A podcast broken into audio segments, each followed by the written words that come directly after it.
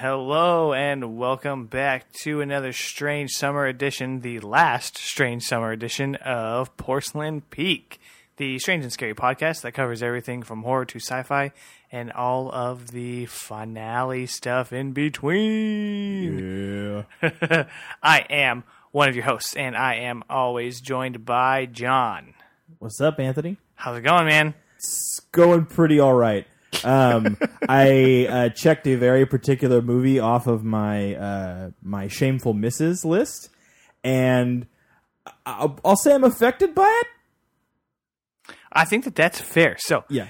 like John mentioned, we are going to be talking about two of our shameful misses. So I will be talking about one of mine, which we screened last night of compared to the day of recording, and John watched one of his shameful misses today, just before recording. And so we are going to dive down into those, and then after that, we are going to be talking about the final two episodes of season three of Stranger Things. I am stoked. Yeah. It took me a long time. I just watched it, and it's been out for almost a month, so that's it's pretty good strength on my end. Because, like I mentioned before, everybody that started it has finished. I don't know anybody that's in the middle. Dude, I am so glad to be able to actually talk to you about these things and make references to things that happened in the final episode. Uh, there have been things I've wanted to say talking about these episodes leading up to based on the groups and the way that they're separated. I've wanted to call a particular group a particular thing for four weeks now, and I can finally do it. Which one? The Scoops Troop. It's the fucking best thing I've ever heard, and I've been wanting to say Scoops Troop since week one. that's funny. Yeah, I was really stoked that they all had those code names and they all worked really well. Yeah. Um, after that, we're gonna hit our watch list, share some stuff with you guys. But I want to go ahead and jump into our new segment because we got a ton of stuff for you guys because Comic Con just announced a ton of shit. So Yeah. I'm gonna pass that over to John. He's gonna tell you all about that. This is it, Jennifer. Your big breaking TV. Welcome to prime time, bitch. the biggest piece of news is going to be all of the Hall H announcements from the Marvel panel. Uh, we basically got our entire roadmap for Phase Four, at least what they have on the docket with specific release dates now. And I think that they've they've learned from some of the mistakes they've made in the past. Where when they started the process for Phase Three, they gave us every last detail, broke everything down, and gave us all of the dates. Let us know exactly when things were like like the small window where they were coming out. And I think that rather than going that route for like a five or a six year plan, they broke things down into just a couple of years and they kept a couple things to themselves as to when they'll release them, if it's going to be after these or if there's going to be more to it than that. Uh, and also uh, kept things a little vague, which I appreciated. So we're obviously going to get some continuations from things that we know about. Um, all of the Disney Plus shows have now give, been given release windows. A- And we've also been given the information that those are going to be canon and important to the stories. Uh, we have a Hawkeye show.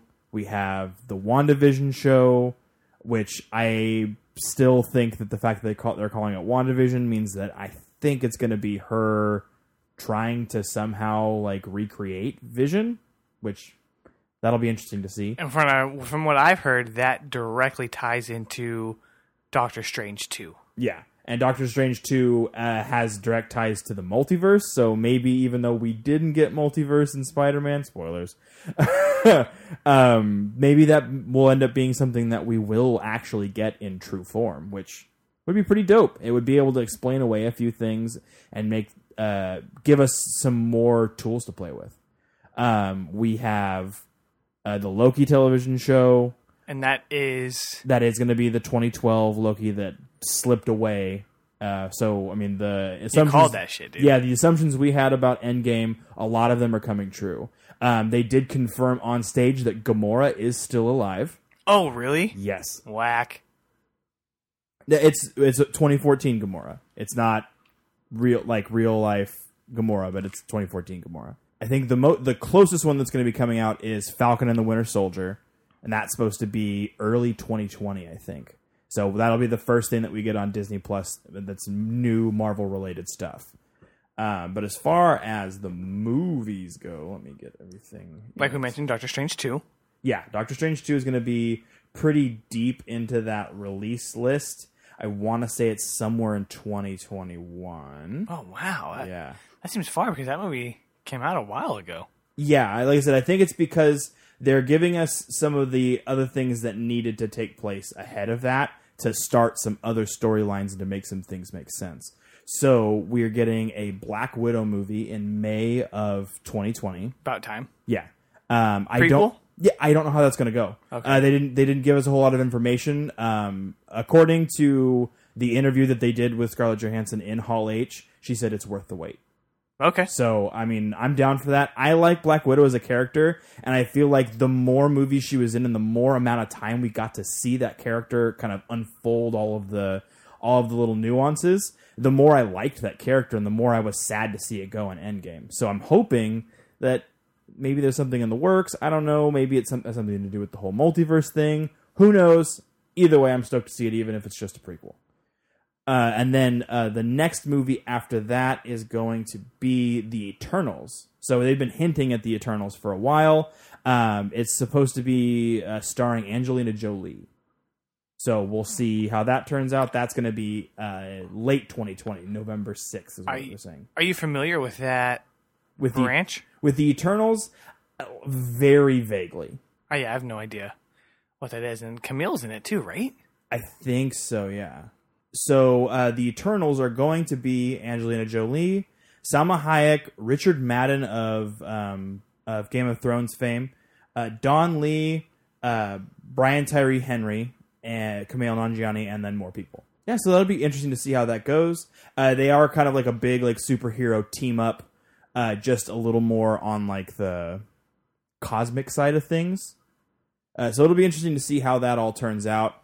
I'm stoked. I think that it kind of is going to add a new a new list of people to kind of keep an eye out for as far as as the Marvel universe goes because I mean that's the big thing that it seems like is like the big deal about phase 4 is going to be introducing all of the new players that are going to be replacing things.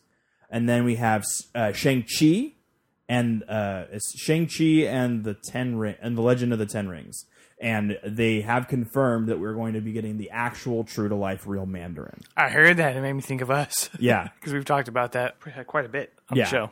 I mean, and they uh, Kevin Feige hinted at it a long time ago when they did that one shot, uh, the Hail to the King uh, short, uh, that that that was just a character that Trevor Slattery made that up based on things that he'd heard about, and so we'll get to see how actually actually real and how terrifying that character is.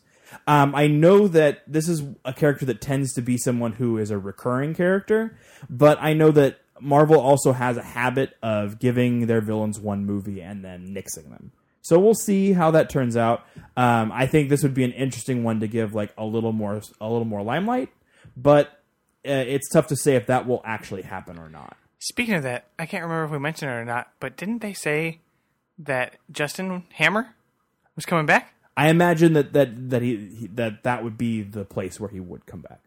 Um, and then we have Doctor Strange. We already talked about that. Uh, the current title for it is Multiverse of Madness, and that's going to be May of 2021. I like the name. Yeah. Uh, and then we have What If? That was the other series that they're releasing for Disney Plus. It's supposed to be animated. I'm not sure what that exactly is. I wonder if it's going to be takes on, you know, what if Captain America was a girl, or what if Red Skull won, or stuff like that. That might be interesting. Tweaks and stuff that we'll never get in movies, but that we're curious about. Yeah, I'm definitely down to check that out.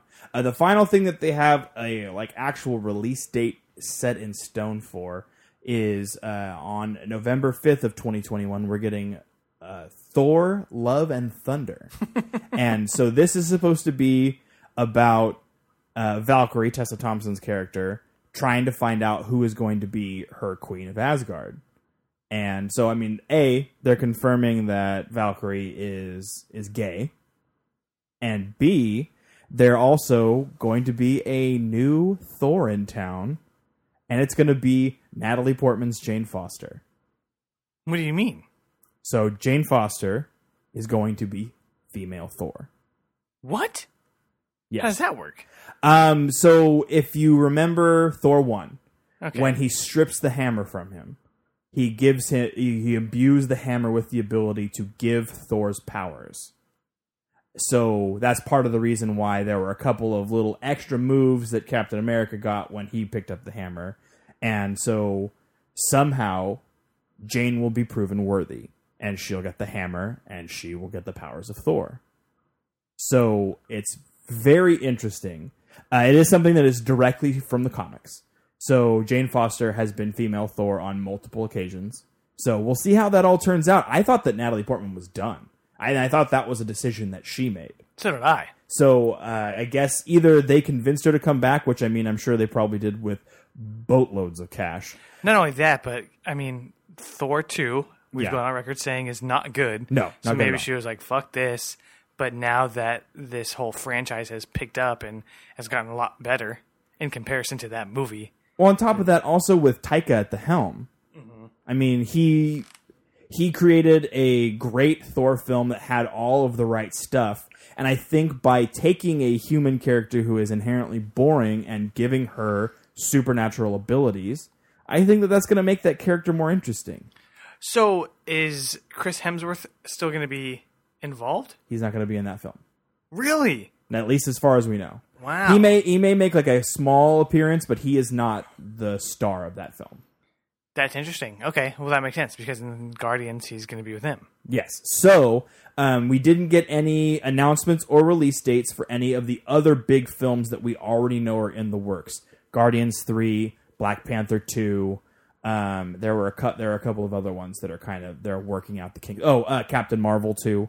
Uh, none of those have been given any release dates, and I think that's because they're keeping cards closer to the vest this time, which I appreciate. We don't end up getting hyped up for the Immortals and then end up having that being a terrible TV show that goes straight to ABC. You know, I think that that's better in this route. They're only working with the things that they know will work. And I think that that's a sign of Kevin Feige having the complete control now. And I think that he's proven that he's able to put the right people in place to make things happen. So the last the last few decisions that were made when it was a collective rather than Kevin Feige being just kind of in charge and making shit happen um, were uh, things like Age of Ultron, Thor: The Dark World, making that Immortals uh, television show because originally it was supposed to be a movie, and Kevin Feige didn't even want to tell that story. They don't tie in very well. it doesn't make a lot of sense, especially in a world without the X Men, which that could change. But I think at this point they've wasted the Immortals. They uh, everybody did not like that show. It was it had terrible effects. It looked like it was run on a very small budget, and it just didn't it didn't work very well. It wasn't even like a situation where with the first like season of Agents of Shield, everybody hated it. Didn't have a super big critical following, but it was interesting enough and tied in enough for people to be like, okay, I want to check this out. And then they picked up the quality. And seasons two, three, and four, they really tied things in heavily to those storylines, so everybody wanted to watch that show. Uh, so it definitely got a little bit more popularity. Immortals just doesn't have the connections. So that kind of show's not going to work. And especially considering now that Kevin Feige's in control, he's not going to bring that back. He doesn't care about that. He has his plan, he has his roadmap. So uh, we will definitely see what those things come forward with. I would definitely see Captain Marvel 2 being something more along the lines of Secret Wars, which, if you haven't read the comics, it's another large crossover event akin to Civil War or the Infinity Gauntlet series. Uh, so I think that that may be more the direction that we're headed in, especially with introducing the scrolls and all that other stuff. So we'll see where that goes. We do have two new things on the docket, though. There were hints at it apparently in Easter eggs in Spider Man Far From Home, uh, but we'll be getting Fantastic Four in the MCU. It's There been- were hints. there were hints. It was the scene where he's fighting with him in the like the like the decommissioned like building. Okay. Uh, there were hints all over the place apparently for Fantastic Four. Oh wow. That wasn't something that I found out until I like looked it up later. Uh, but so we're getting Fantastic Four, and we're also Dude, good luck. Yeah. Because none of those movies have been good. well, everything up to this point has been pretty pretty lackluster. But I, like I said, I have faith in Kevin Feige. I mean, look at uh, Amazing Spider-Man as compared to the two Spider-Man movies we've gotten in this franchise. I mean, it's a it's night and day difference. Those are much better films. so I'm excited to see what they do with it. Uh, the one that I'm probably the most excited about, though, is we're getting Blade in the MCU. That is the that's the most surprising thing that because those are violent movies. Mm-hmm. Yes. And so they have to keep that violence up. Yes. People I- aren't going to expect anything less or want anything less. Yeah. So uh, it's going to be uh, Mahershala Ali is going to be our new Blade. Great choice. Yes, an excellent choice. I hope that Wesley is somehow involved, just because he is Blade. He was that character. I mean, even in Bla- in like the lackluster Blade Trinity, there's still things you can take away from that film that aren't terrible. But Blade One and Two are great. And I think that having him involved in some way, even if he's a character, they bring him on as a producer, I, I'm on board for all those things. Wesley Snipes needs more work, period. but but I definitely think that, like I said, he made that character something like the like the real legitimate first Marvel success story on film. I mean, even before Spider Man, if you think about it. Yeah. But yeah, so those are the big things from uh, from the Marvel panel at Hall H. The other big announcement, aside from they they announced some really cool things before we got that. We all um, before they actually had their segment at Hall H. Uh, Kevin Smith dropped the uh, Jay and Silent Bob reboot trailer, and it's incredible. I am super stoked to see that movie as a big Kevin Smith fan and a big View Askew universe fan. I'm all on board about that. I think it looks super funny. I'm ready to see it. Uh, I'm really disappointed that that uh, little tour they're doing, where they're uh, doing like the Q and A's afterward and everything, is not coming anywhere near us, and that's unfortunate. but I think the biggest news outside of that, like I said, there's a whole bunch of stuff that dropped. They dropped the Top Gun trailer. They dropped all kinds of shit. Uh, but the biggest piece of news for me was that Terminator is getting Edward Furlong back. That's fucking crazy. We talked about it. Yes. And we said they should do that. Yes, We're on we're on our shit, dude. Yeah, we're definitely we got our finger on the pulse. uh, it, like I said, it's it's actually happening. I'm I don't know what he looks like. I I just assume he looks more tired than he did then. Here's a thought I had during the trailer when we saw it today Mm-hmm. was that we have Mackenzie is it Mackenzie Davis? Maybe I don't know. The the new Terminator Mm-hmm. or whatever, or the new android. She's protecting a girl, and I'm thinking maybe that that girl is John Connor's daughter maybe I mean, because uh, Mama Connor, what's her name?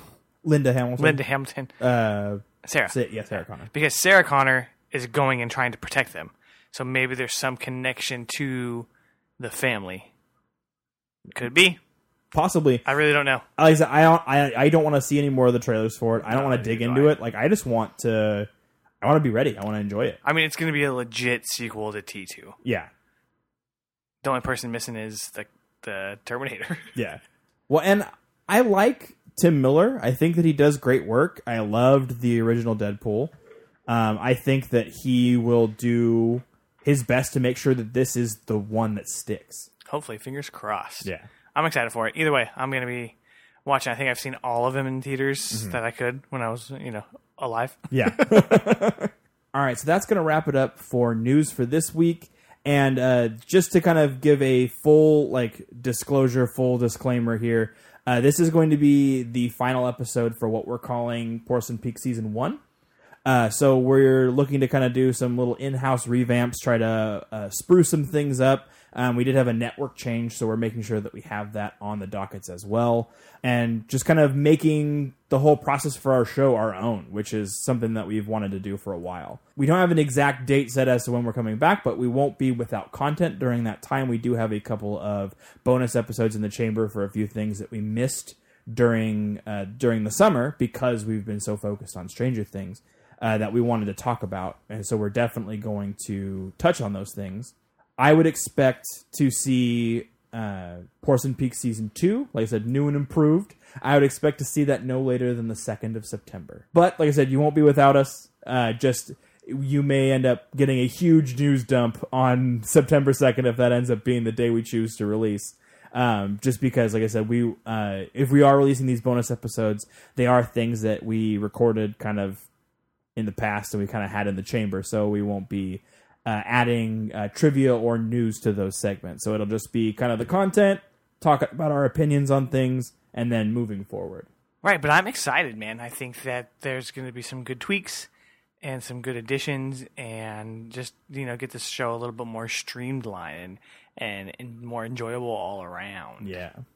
This will also be the last time that we do the Back to the '80s slash Stranger Things Trivial Pursuit. Yeah. So let's get started. Here's how we play. I ask a question. If you get it right, Steve lives. Don't do this. Come on, it'll be fun. Please. It's an easy category. Movie trivia.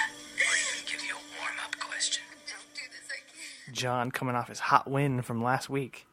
Sweeping that card. The first category is movies. What movie stars a mouse named Fievel who gets separated from his family during a journey from Russia to America in the late 1800s? This is going to be an American Tail. Yes, that's funny because we mentioned it in last week's episode. I think we specifically mentioned Fievel Goes West, which is the sequel, but close enough. Whatever. All right. In so, what 1982 movie was adapted from a Broadway musical about an orphan with red hair who got her start in a comic strip? Annie? It is Annie. Oh, I didn't know she was in a comic strip. Mm-hmm. Wow, what was it called? Annie. That's crazy. All right, then let's move on to TV. Name two of the four things Charles is in charge of, according to the Charles in Charge theme song. I all I can think of is Charles in charge. Um, Of life. um, I'm gonna say like work, family, life. I don't know. you want me to sing it for you, or you want me just to read it for you? You just read it. That's, Days, nights, wrong and rights. Oh my goodness. On Cheers, which city's Major League Baseball team did Ted Danson's character once play for? Milwaukee. It's Boston. His baseball nickname was Mayday Malone. I like that. Well, whatever. What's the score? One, two, one. One to one as we get into music. What song busted rapper Young MC onto the scene in 1989? Bust a move. Bust a move. yeah. I said it first. Whatever. I said it first. You just didn't put emphasis on the busted when you read it the first time. I did. Go back and listen. He also collaborated with Tone Loc on Wild Thing. I'm taking that point. I Whatever. Said, I said it first, man. Okay, okay. okay. You so you go back and listen to it. Rewind the wax and then just play it in slow motion. It's like more. Which Madonna hit includes the line "When your heart beats next to mine"? Like a virgin. It is like a virgin. I was like, seeing it. Touch for the okay, sick. Then let's go on to famous people and events. What TV actor and former bodyguard started his wrestling career as part of the first WrestleMania in 1985? Hulk Hogan. It is not. Is it Ah. Mr. T? It is Mr. T. Shit. I didn't know he was ever a wrestler. I so like I had a, a hunch Ah, just because of the A team, but man, I pity a fool right now. Yeah, I definitely do not deserve that point. I like I said, I that was my like my first thought, and then I second guessed it, and I shouldn't have. It happens. Yep. What was the name of the super concert that was staged in multiple cities around the world to raise money for famine relief in 1985? Live Aid. It was Live Aid. Let's move on to trends, tech, and fun. What man made organ, invented by and named after Dr. Robert Jarvik, was successfully implanted into a human for the first time in 1982? Kidney. It was a heart, an artificial heart. Hmm. Uh, what do the letters C and D stand for in the term CD player? Compact disc. It is compact disc. Cool, then let's get into the final category and our final Stranger Things trivia questions. In season two, Steve tells Nancy that he may not be a good boyfriend, but it turns out he's actually a pretty good what? Babysitter. Yeah, nice. Going out on a high note. All right. Uh, when we first see him in season two, what is Dustin frantically searching for in his living room couch cushions? Quarters. It is quarters. He's looking to get some arcade money. Nice. Okay, so what happened? Who won? Uh, you did. I believe that is a four to. Wait, You got? American Tail. Wait, no, that's fi- uh, You got Bust a Move. That's you got five. Babysitter. One. five to three. I, what? I only missed one? Yep, Which one? the Cheers one. Bitch. Nice. 5 3. Well, that was fun, and we hope that you guys liked that special segment of trivia with the back to the 80s slash Stranger Things Trivial Pursuit. It's pretty cool, and if you actually play the game, it has an upside down, so I would recommend that if you're into Stranger Things and into trivia. That being said, that is going to conclude our trivia and news segments. If there's anything that we missed in the news department, and there was a ton of stuff from Comic Con, so I'm sure that we did, then go ahead and drop us a line and let us know. And while you're at it, hit that subscribe button so you can get more news and more trivia as things unfold. And if you're looking for a vehicle to listen on, then we might suggest Podcoin. Why don't you tell us a little bit about that, John?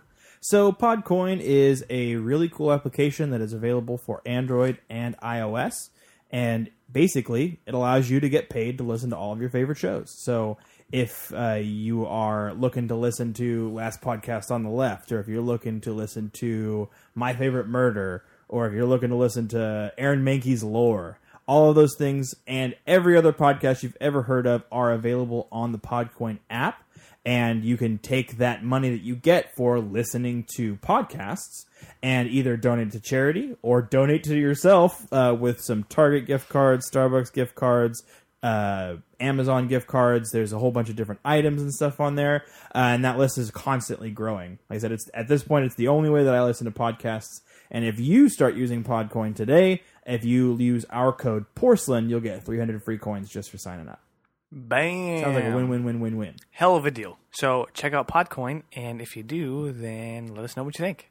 But now, time to get into our first main segment, and that is going to be our shameful horror misses. Yeah.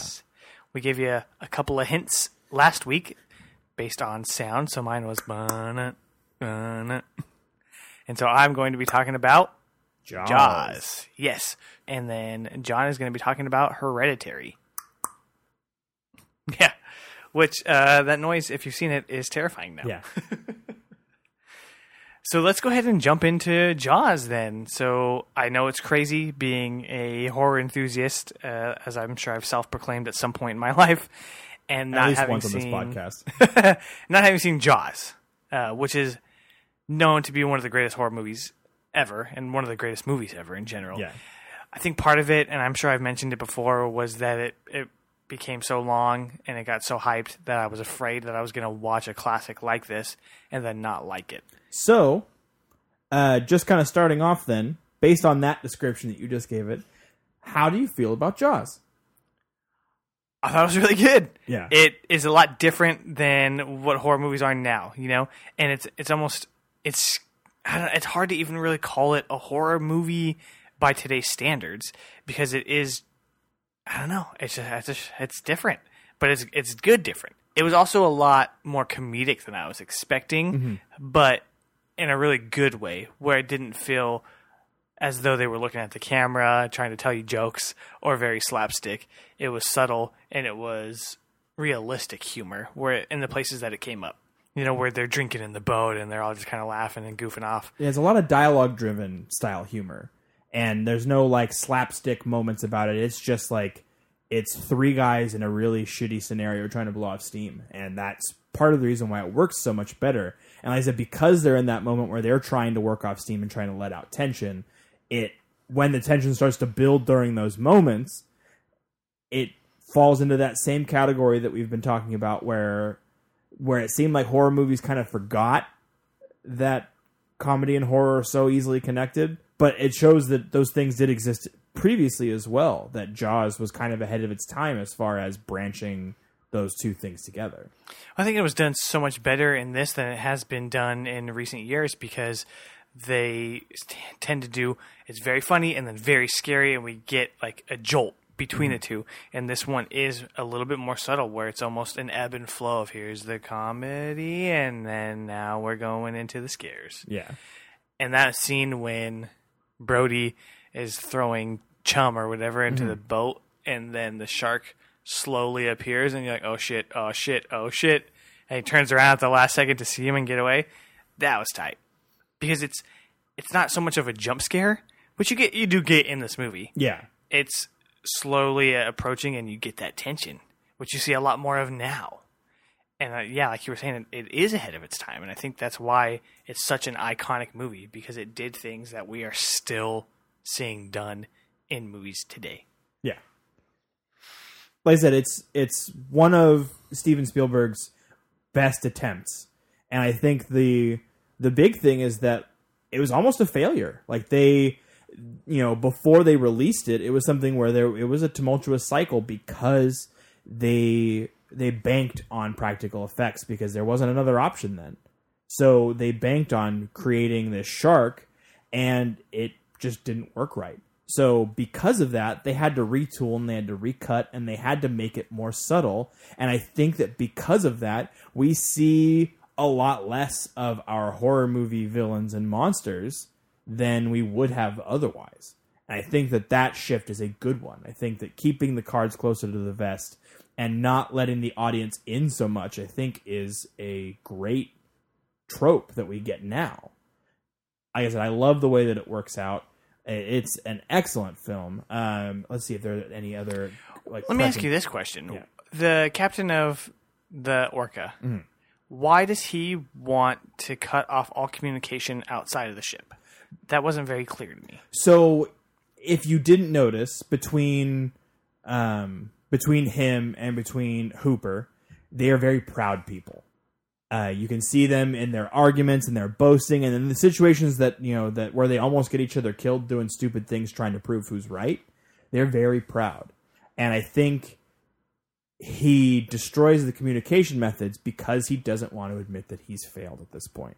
So he's trying to say, "Hey, you're an idiot. Get away from there. We don't need the Coast Guard. I've got this under control." Because he wants to show that he's capable, and that's like I said, that's it's a character flaw of that specific character, and I think that that's something that a lot of characters nowadays don't have. We get these people who aren't very flawed and don't have these like clear issues that need to be resolved in their personal lives, but that make them also more realistic as a character. Like some, you could meet someone like that who's seen horrors in the war and is out there constantly trying to prove himself as the anyway as the be all end all. And I think that that's something that's like I said that could be spoken for every character in that movie is that they all have they all have flaws that are very real. Everybody in that movie that we get time with, the main characters, I guess, is there's you know the chief, the Richard Dreyfuss's character, captain of the Orca, and then the mayor are essentially our main characters, and they all have flaws. They all make mistakes, and they all admit their mistakes too. And so I thought that that was pretty cool too, like you were saying, to see that where the hero isn't this flawless creature. Mm-hmm. He's making mistakes and just trying to learn from them. So there's you get a ton of character development just from that. Yeah. Even the mayor, who you fucking hate, because he's like, "Nah, keep the town open. We need money." Yeah. It's like, dude, just fucking close it. What what if? What if there's a shark and people lost their lives because of it? Two, at least two, There's two more, or three people. Yeah, there's a good handful. Yeah, because he wanted to keep these beaches open. And I'm like, fuck, man, you're ridiculous. And then it wasn't until Brody's son was hurt that he was like, yeah, my, my kid was on that beach too. Like, do what you got to do, man. Yeah. And even then, he was still like trying to defend his actions, which is unfortunate. Like I said, it's um, it's something that we talked about last night after after the movie was over, uh, and it's something that I've seen on a couple of different occasions that other people have talked about. And something that I firmly believe. Uh, Bruce the shark is not the villain. The mayor is the villain. I mean, you could even go as far as saying that all of the people of of Amity are are the villains, but specifically the mayor and his push to to try to sweep the shark attacks under the rug and to try to make sure that people were still coming, even though he like there had to have been a part of him that knew that it wasn't going to end well, and he still made the decisions he made and basically was like sacrificing these people for like greed and capitalism, and that's terrible. Oh, totally. And they came back to bite him in the ass. Yeah. You know, I mean, um, it would have been sad, but if his kid would have got attacked, then he would have had to really deal with the repercussions from his actions. Yeah. I mean, I guess we didn't need that, and then you know, having it be Brody's son instead really pushed him to continue because he was terrified, and so it gave his character a little bit more drive. So it, it worked really well.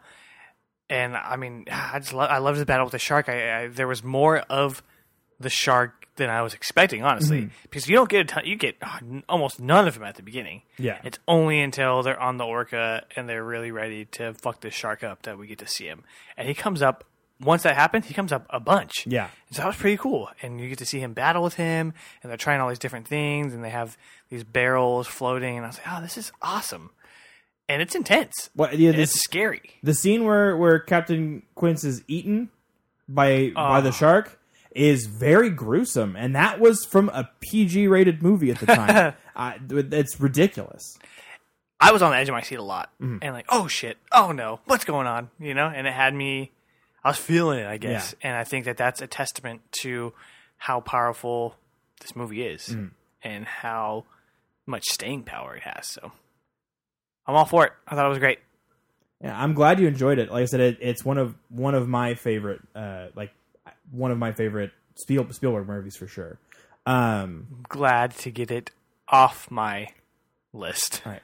Uh, so, um, if you were gonna rate it uh, between one and five boiled shark jaws, boiled white shark jaws, I'm gonna say 4.5 because it's not perfect, but it's still amazing. And I don't know; it's hard to say. I feel like I need to see it again to really make an opinion because I feel like that could waver between a 4.5 and a five.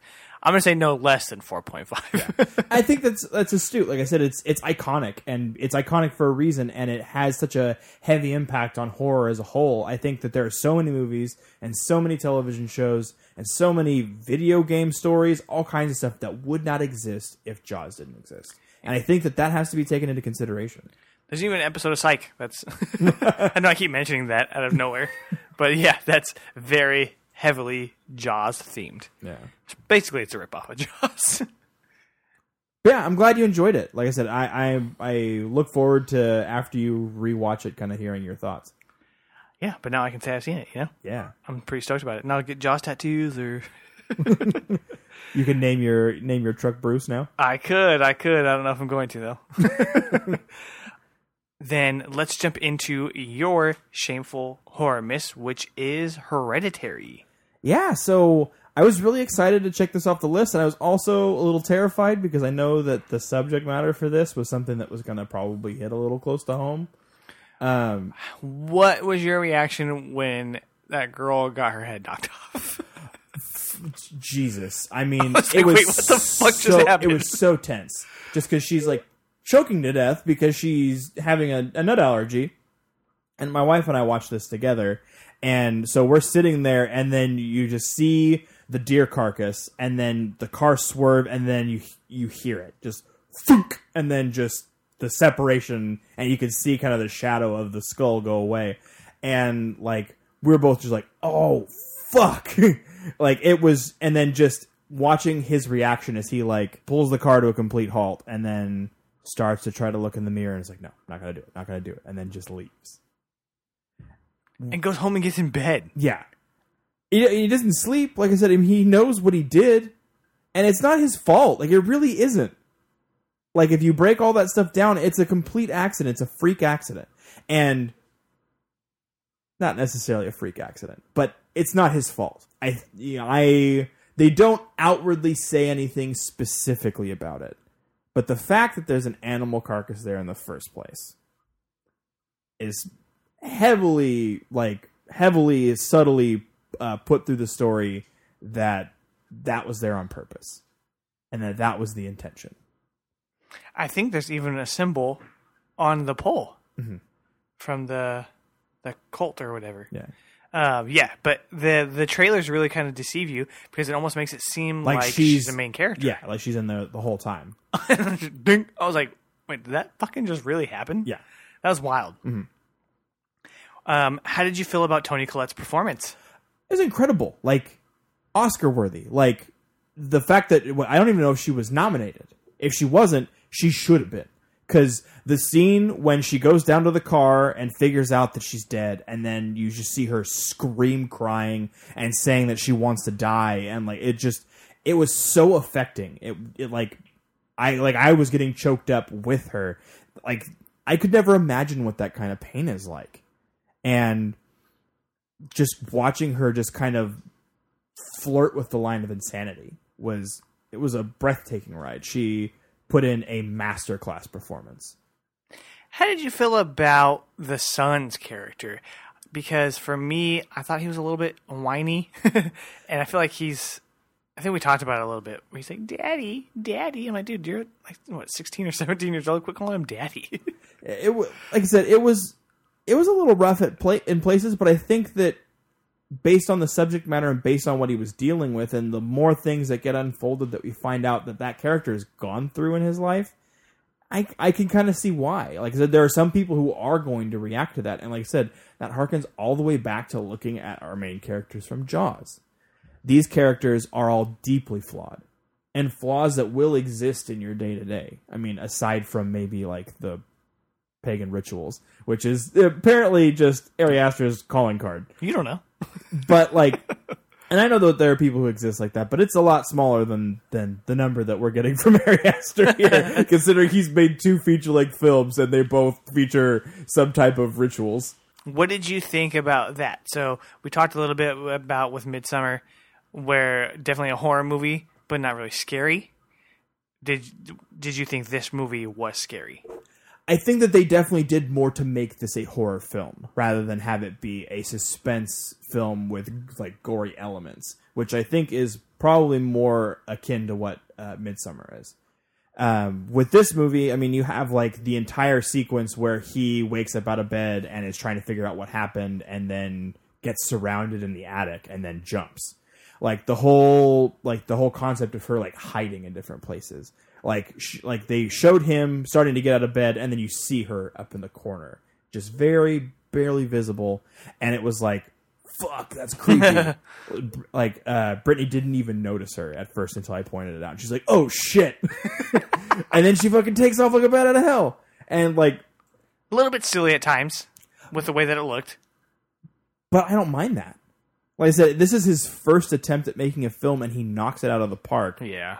And I, was just so creepy and so atmospheric, and the way that things connect back to the like the little sculptures and stuff. And dude, that opening scene is amazing where it zooms into the sculpture Mm-hmm. And then- becomes the movie. yeah, Love it. Love shit like that. Yeah. We've talked about camera tricks and all that kind of stuff before, but yeah, it's so cool. uh, I Ari Aster is phenomenal behind the camera, and I don't know if he works with the same crew every time, but whoever he has as his actual director of photography, they have such a unique vision between the two of them, and they do things in scenes that other people don't, and that's part of what I loved about both of these films.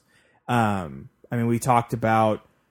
We didn't get to talk about it in our Midsommar episode. This is something that I wanted to bring up, something that I wanted to rectify for myself, and I'm glad I now have the opportunity to do so.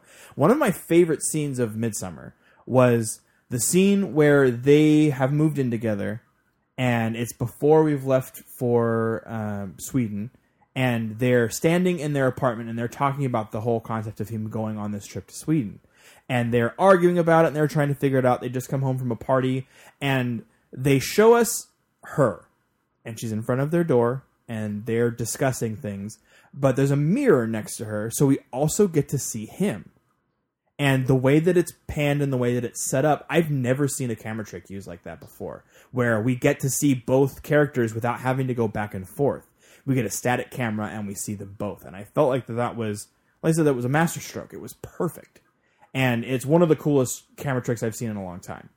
And the way that they pick shots and the way that they choose to pan in and out of things rather than sitting in a static place most of the time.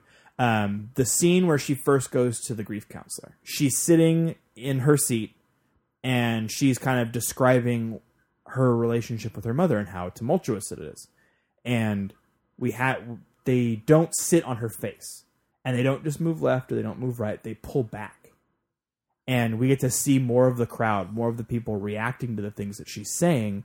But she still ends up being the focal point, and I it's the way that they they chose to light it. You know, we have the we have the the three point lighting system, so we have the light coming down from the top, and we have the two that create the shadow lines, and it it's flawless. And like I said, it's something that that not a lot of other people do behind the camera. That kind of work, typically in a situation like this, you would just have it, you know, very close in and just sitting on the face. And I, like I said, I felt like it was incredible. The acting performances, I felt like, all, like for the most part, were were top notch and I just loved what he was able to to do with this vision and the fact that like I said he's done two movies and for me they've been A pluses all around. I think that that's that says something for the kind of filmmaker that he is. Which of the two did you like more?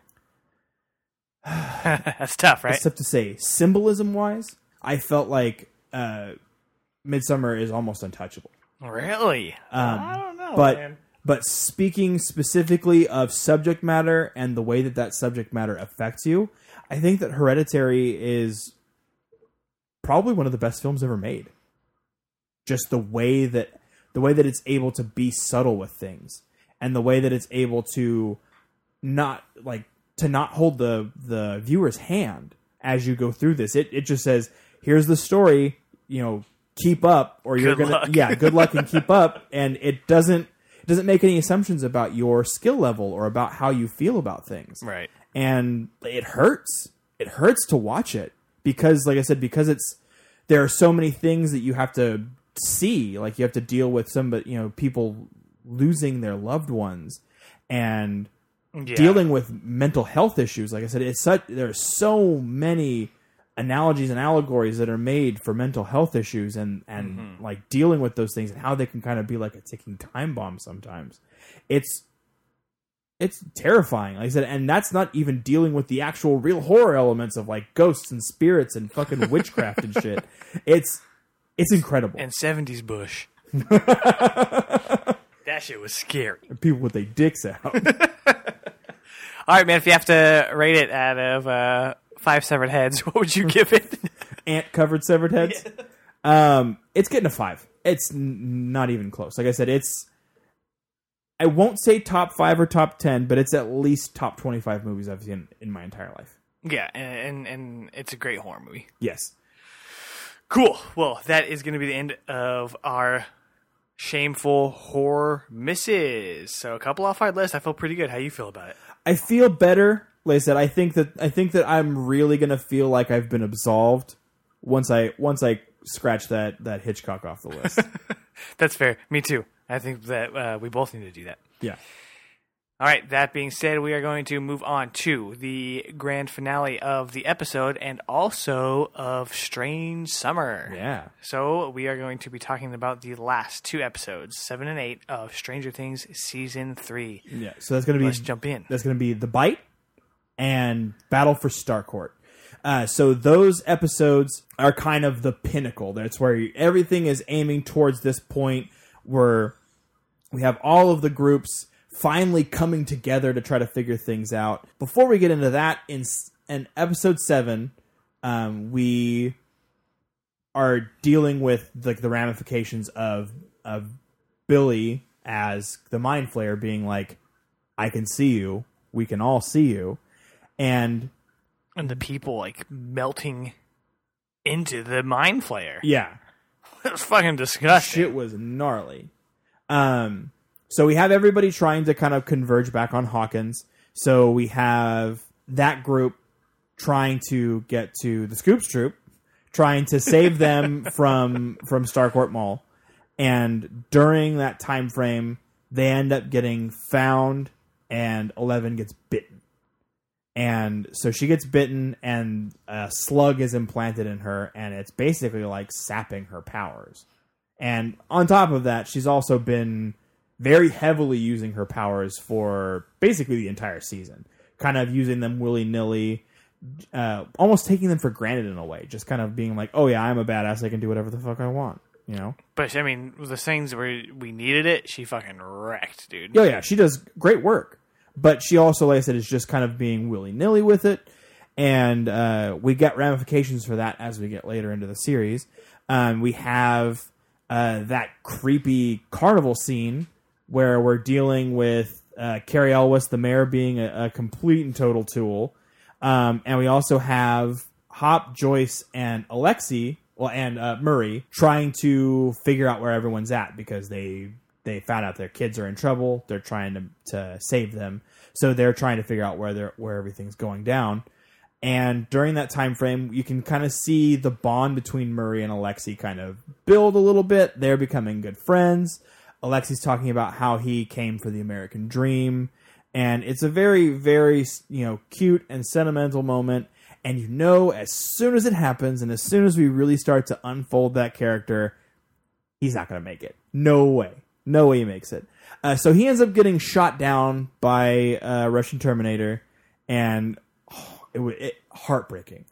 And just Murray trying to trying to like save him.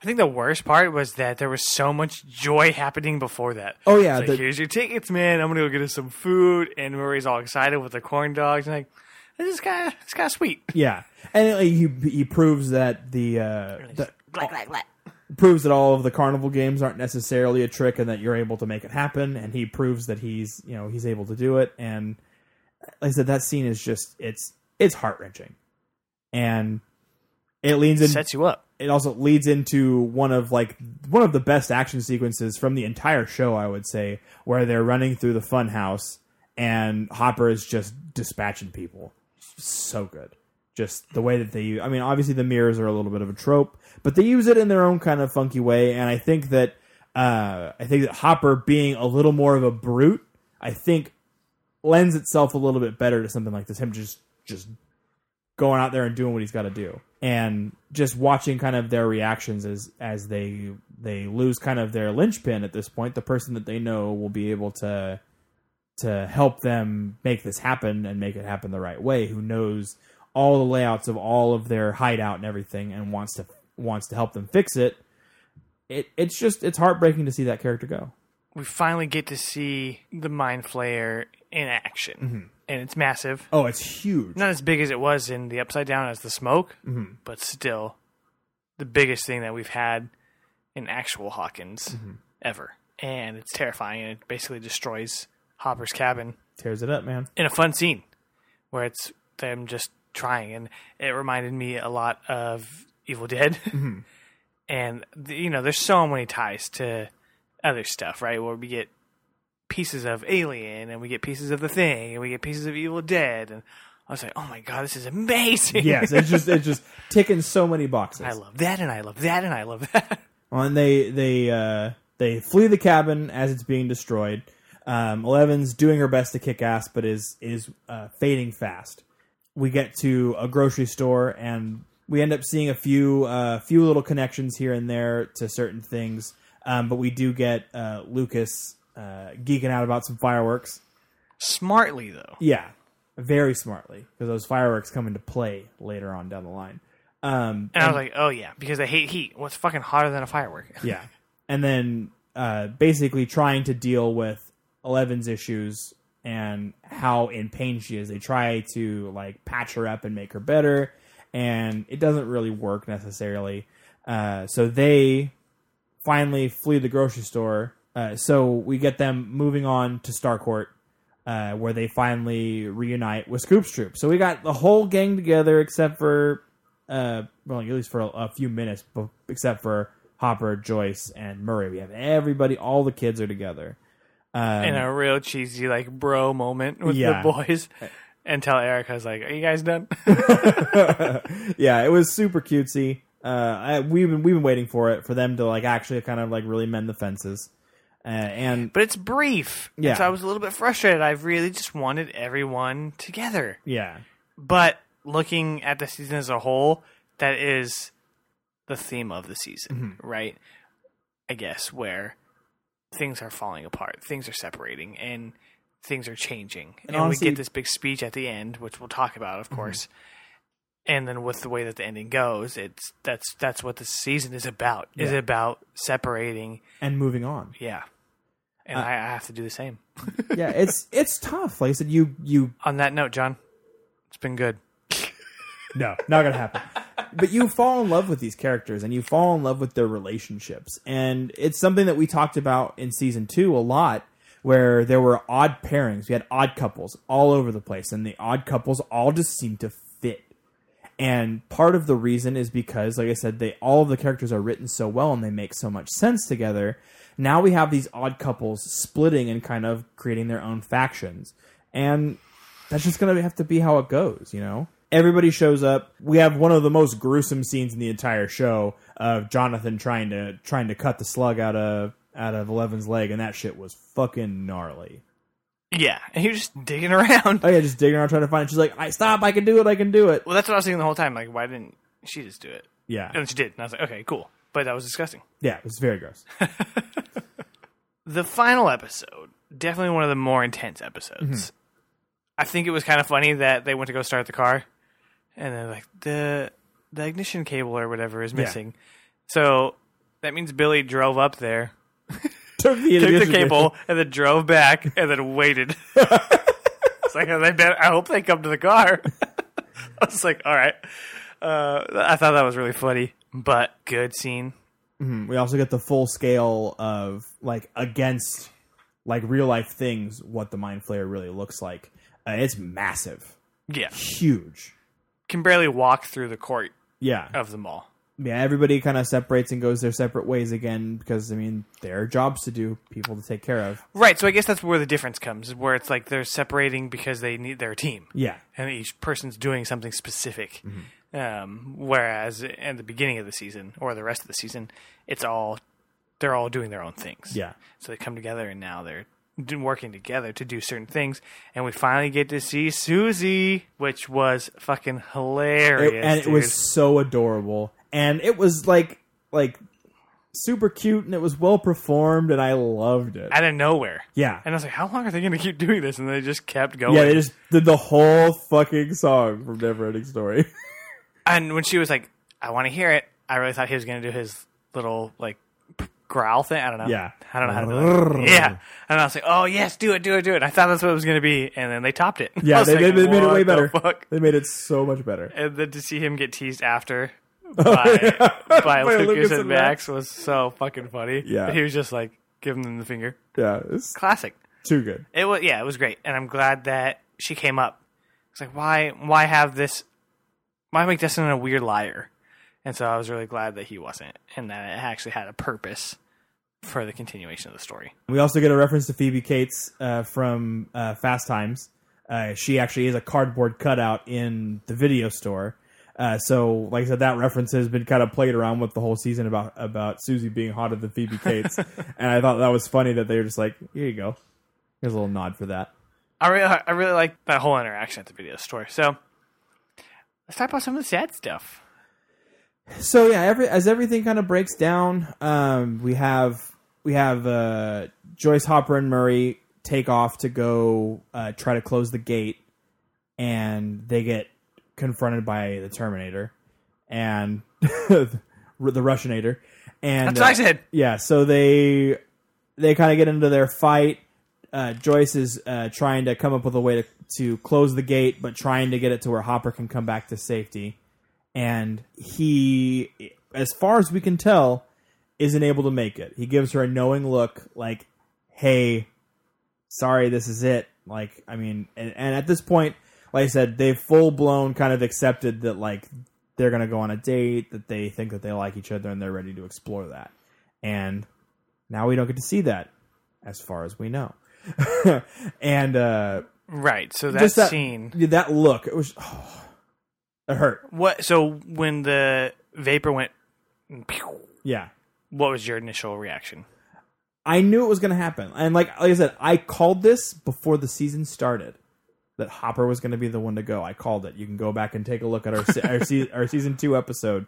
I knew that Hopper was going to be the one to go. I don't know if he for sure is gone, because if anything has been proven to me over the course of thirty years worth of film and television show watching, it ain't really true unless you see a body, and we didn't see a body. Nobody, no cry. Yeah, exactly. so I will see. So that's why I asked what your initial reaction was because I didn't react to it because we didn't see anything, Mm-hmm. and so my initial thought was, okay, he jumped into the upside down before the blast because Yeah. the gate was still open, yeah, and then with the end credits, they're like, oh no, not the American. I think that's almost 100% confirmed. I mean, Yeah, so- uh, we won't know. We won't know until the season comes out, and I am really excited for it because I don't know what they're going to do.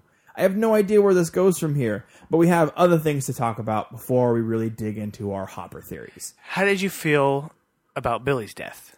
I thought it was really beautiful, and I loved the I loved that he sacrificed himself in that moment uh, because someone finally made a connection with him. We knew Billy was dying. Yeah, we knew he wasn't he wasn't going to make it out of there because I mean, especially considering he's the only human that the mind flayer left alive. Um, you knew it, something something was going to go drastically wrong, but he made a sacrifice, and he knew he was making that sacrifice. And like I said, I think it was because there's something about Eleven, and it's something that makes you want to bet on her, and it's a great quality that that character has, even though she is such a fish out of water, and even though she only is capable of really saying what's on her mind and keeping her emotions on her sleeve, that's a quality that a lot of people really like about her. And anyone she meets is instantly drawn to not only the mystery, but also just the personality. And I think that she's able to bridge that gap so easily with Billy. Like the first real time she's gotten to interact with him, other than being in a knockout, drag out fight with him. That's a good point. Yeah, like you are, you are real. You know, like the I've seen what happened to you. I've seen what you had to deal with, and I understand why you're angry. You know, in a lot less words, obviously, because she has such a limited vocabulary. But I think too, what partly pushed him to favor El in this last moment was that the mind flayer only brought him pain, Mm-hmm. and at least it almost seemed like she was helping him see and remember, and by describing that memory, giving him a little piece of happiness Mm-hmm. one last time. And I was like, "Fuck, dude!" Like thinking about that while it was happening, I was like, "That's pretty brilliant." yeah, and then I so I to me that's what kind of pushed him over. Yeah. was that El gave me a reminder and a piece of of that happiness again. Yeah. where this guy's only bringing me pain. So he was like, "I'm gonna I'm gonna do this. I'm gonna be the Billy I know I can be, Yeah. and the Billy that would make my mom proud." Well, and his sister too.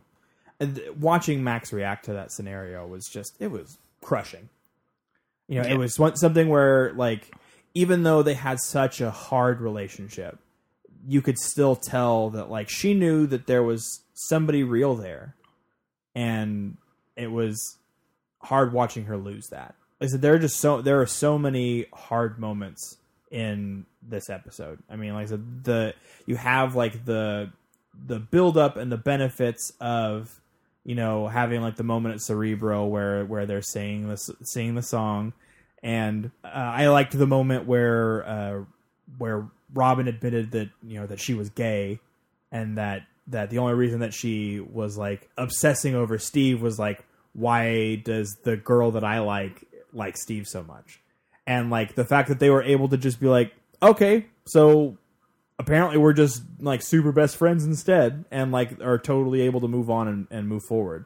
And I, I really liked that a lot. I felt like it was something that based on what we know about steve now is something that he would have done and that's that's important like i said the characters are all written so well in this in this show How much did you love Steve in that moment when he crashed Billy's car? She's like, "What the fuck's gonna happen? What's gonna happen? What's gonna happen?" yeah Uh, bam, and they show Steve, and he's like, "Whoa!" I was like, "Dude, I fucking love Steve yeah and hate Ted Wheeler." yeah fuck Ted Wheeler. uh So, yeah, I mean, I thought that was all done very well. It was all really scary and all really intense with the bunker and everything. And so, I kind of want to talk about just the actual ending of this, where it's three months later, and now the Byers are leaving. and they're taking El with them To me, it makes sense. So I was kind of thinking about it, like, could she stay with Mike? Not really, because she stay with Max. Probably not, because nobody really understands what exactly happened except Joyce. She's the only Yeah. parent that's really privy to everything that's going on with these children. Mm-hmm. And so it makes the most sense for her to go with Joyce and to be a part of that family now. But it was interesting because Will said, I'll see you when I get back or when we get back. Yeah. So I wonder if they're planning on moving back at some point, if they're just taking a road trip. It was. I don't think so. Yeah. They're they're they're leaving. They're leaving Hawkins. Uh, my guess is that they probably have plans. They have plans to come back and visit, to stay with Mike or to stay with Max or whatever. You know, stay with somebody, Maybe for the summer or something. Or even just. I I- it seemed like they were talking about Christmas. Yeah. So probably something where they would come down for like winter break. I've been in that scenario before where where a friend leaves and you have to like try to make that work and a lot of times it doesn't and that's an unfortunate truth and it made those moments even more heartbreaking for me like them having to say their goodbyes and watching them like I said try to try to navigate it in a way that wasn't you know going to crush them but I mean you could tell that they were all bent out of shape about it Even with some of the naivety from Will and, and Mike when they're having their final conversation where he's like, What if you want to join another party? He's like, I won't. It's Yeah. like, Well, you say that now, but you're definitely going to make friends. I think that, I, but I think there's a difference between that, between Yeah. going through what they've gone through and then making a new friend. There's a, there's a big difference. Shared trauma. yeah, All the goodbyes, I mean, just that whole thing was heartbreaking. Mm-hmm. And then for them to add the reading of of Hopper's speech with the, what he added to the it. extended stuff, yeah. It was like the like when you when you listen to a record and it's like this is the extended version. Yeah, you But it those was- extra songs. but it was better. Yeah, I was like, oh my god. So at that point, I was like, shit, Hopper really is dead. Yeah. Mm-hmm. and that's when I started to get sad. That whole scene, and then for me, they hit you with fucking David Bowie. Oh, I guess a David Bowie song. Yeah. not his uh, addition. But I was like, oh I think god, it would have been better if it had been his. it would have made more sense. Yeah, But his is not as slow. Mm-hmm. And so I was like, man, they hit me with Bowie and all this sad shit. I'm there. yeah, and to watch El and just that whole her tear apart because when Hopper and her were saying goodbye and he didn't like tell her he loved her or anything, I was like, man, that's fucking hella sad. Like, Mm-hmm. tell her, tell her that you love her. I wanted them so desperately to to say it. yeah, I mean, you could see it in their eyes and in their facial expressions Mm-hmm. when they're parting at the mall. But I was like, fucking say it, dude. I just really wanted it, and so that for them to do that with a speech, I thought was great. yeah. Well, and so we find out that at this moment in time, her powers are gone. She has no no knowledge of when she'll reclaim them or if she ever will. Uh, Mike seems to be confident that she will, but I think that that's more just him kind of learning that she is strong and that he doesn't have to be the protector. He doesn't have to be the hero just because you know because they love each other, which they also admit and was super adorable. Oh, I don't, I don't, uh, uh, I don't know. Super cute. Say, I love you too. And I was like, yeah, get Yeah. it, girl. But yeah, like I said, I I have no idea where the next season's gonna go. And then just we can be heroes just for one day. The door closed. And I was like, damn. Not a not a mention about Hop, like really. Um, and it just like it was like super like I had no idea where it was going. Like I said, because at that point I thought it was over. I would have been fine if it, if it ended there. Yes. I would have been fine with that.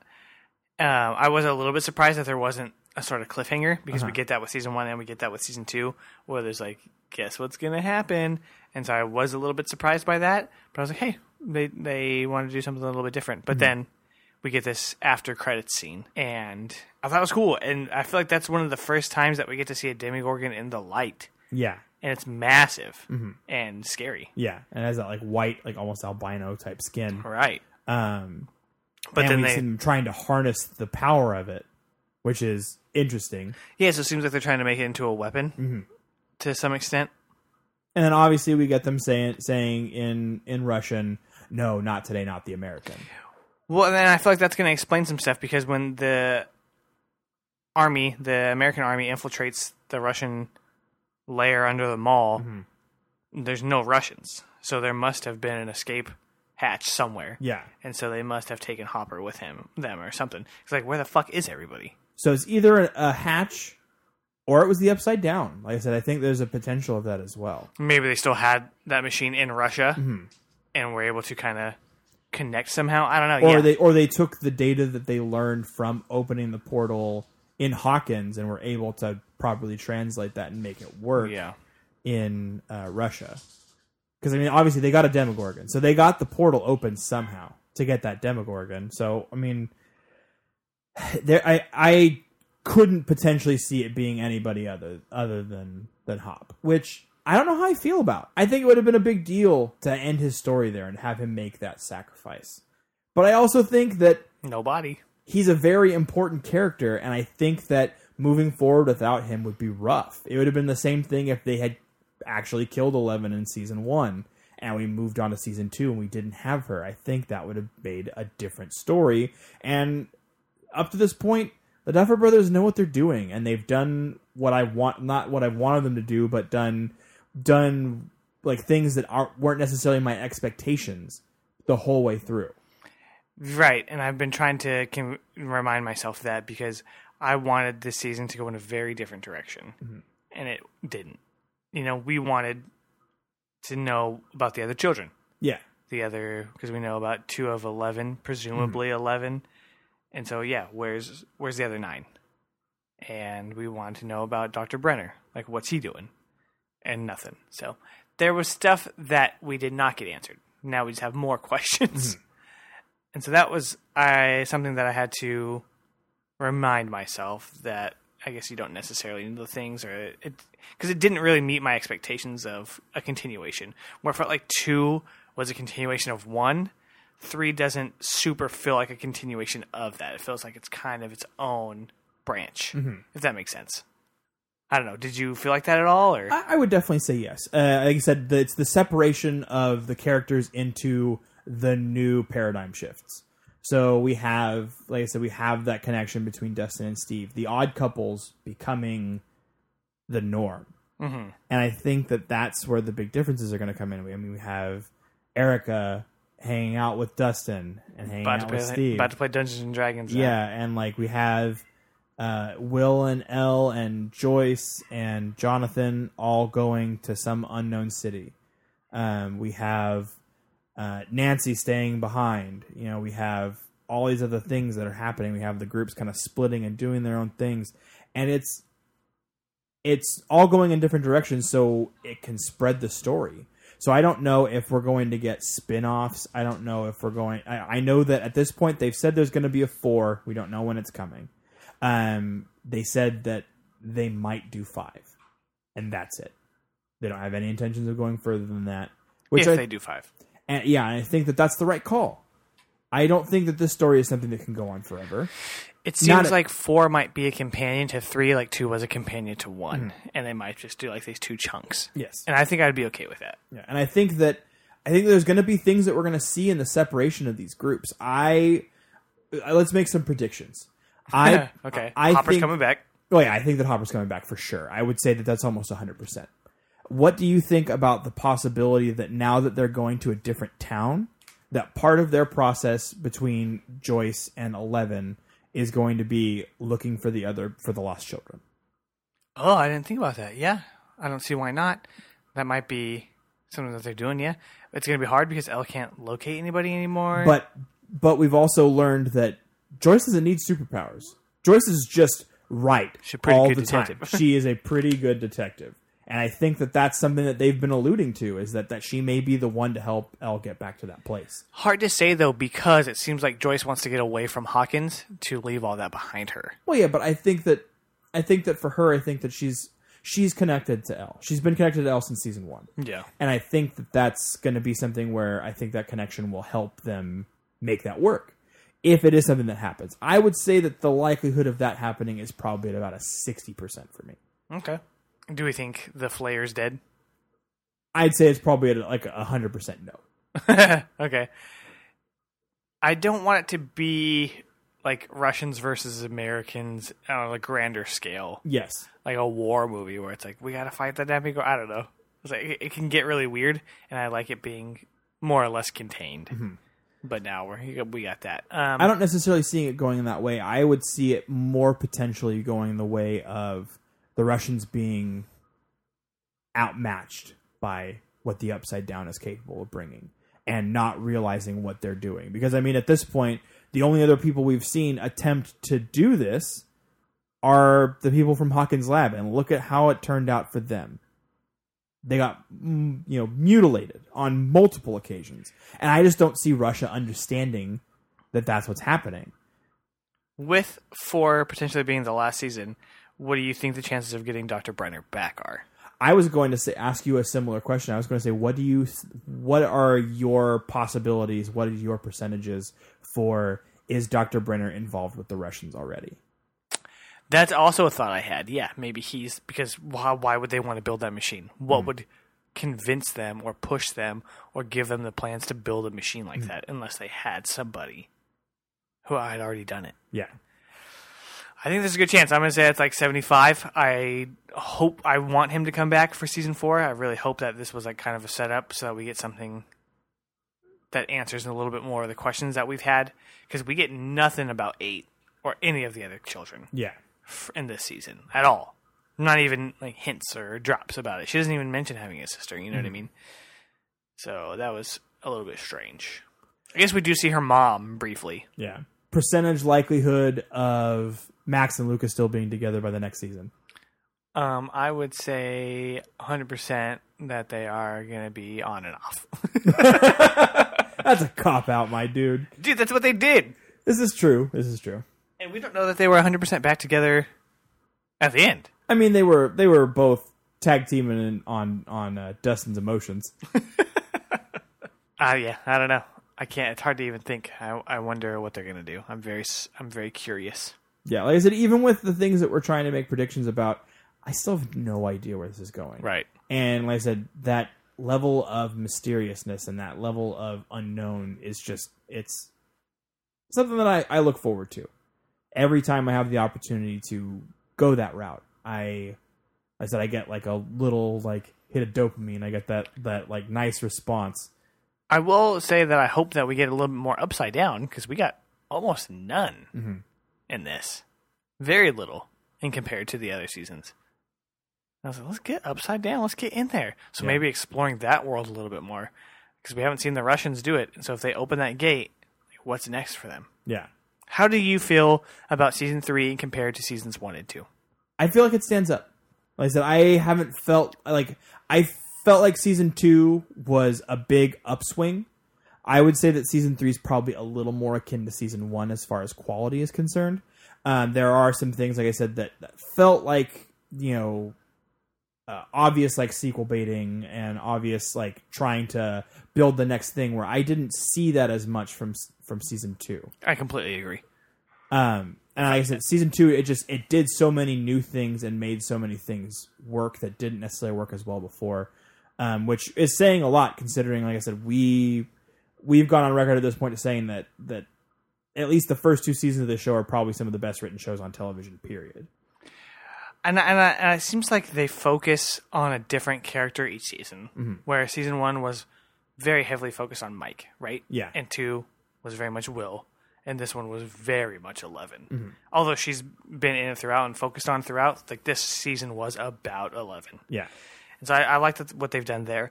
And so I'd be interested to see if they continue that trend. Mm-hmm. Who's the next one about? Maybe it's about Lucas, or maybe it's about Dustin. You know what I mean? Where it focuses on them a little bit more. Um, if I had to put the seasons in order, for me it would be two, one, three. yeah, I would uh, uh, agree with that as well. Not that And- three was bad. and they're it's not that they're very there's a very far distance between them. Um, I still feel like three is very great quality wise. I feel like the writing is still really really good, and I feel like it's going in cool directions that I'm really excited to have questions answered. I just don't want to be at the end of a four or five season arc and still have questions. Right. I think that's inevitable, honestly. Yeah. Because they've done so much weird, different things, and they probably aren't 100% sure how to answer it in a way that's going to make Satisfy. sense. Yeah, or satisfy. So there's probably going to be stuff that they leave unanswered. Mm-hmm. I just hope that it's not the big things, you know. Right. Kids, Brenner, Hopper. Like, if we hit nothing, Yeah. I'd be very surprised. Mm-hmm. But yeah, so that's gonna wrap it up for pretty much the last of our strange summer segment. Uh, And the end of Porcelain Peaks season one. Yeah, I know, right? Uh, so the things that we're going to watch in the off season, the things that you should expect from our bonus episodes, and the things that we're just looking forward to within the next like short time frame. Um, Our watch list, Yeah. if you will. Patrick, what is it? Where are you going? I've got to return some videotapes. So uh, definitely check out Crawl.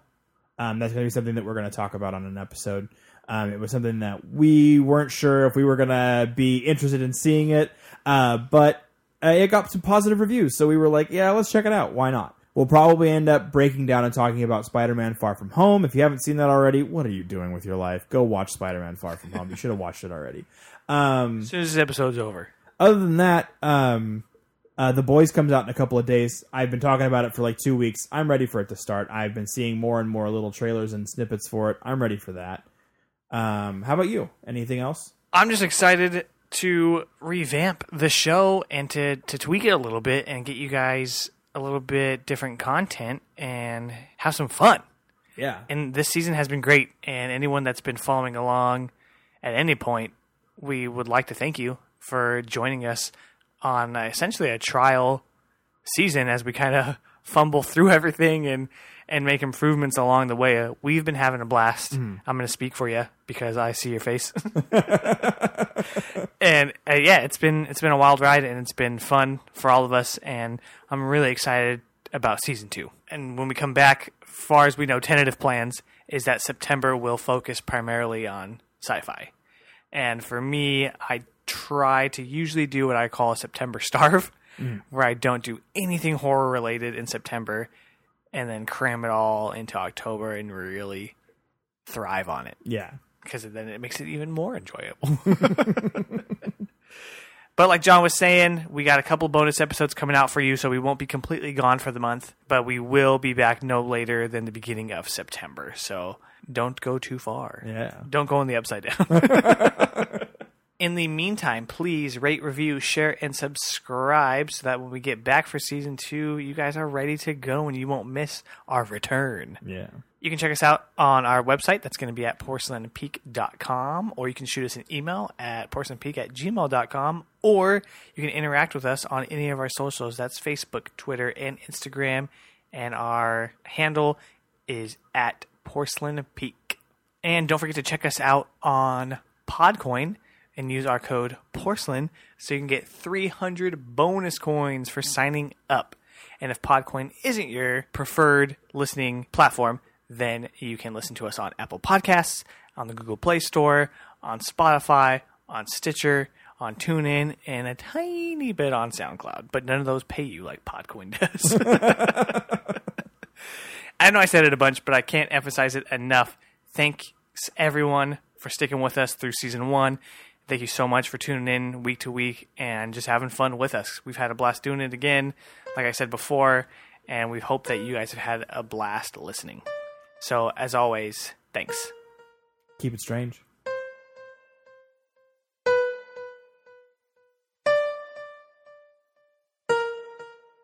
a Hyperforge Alpha Network production.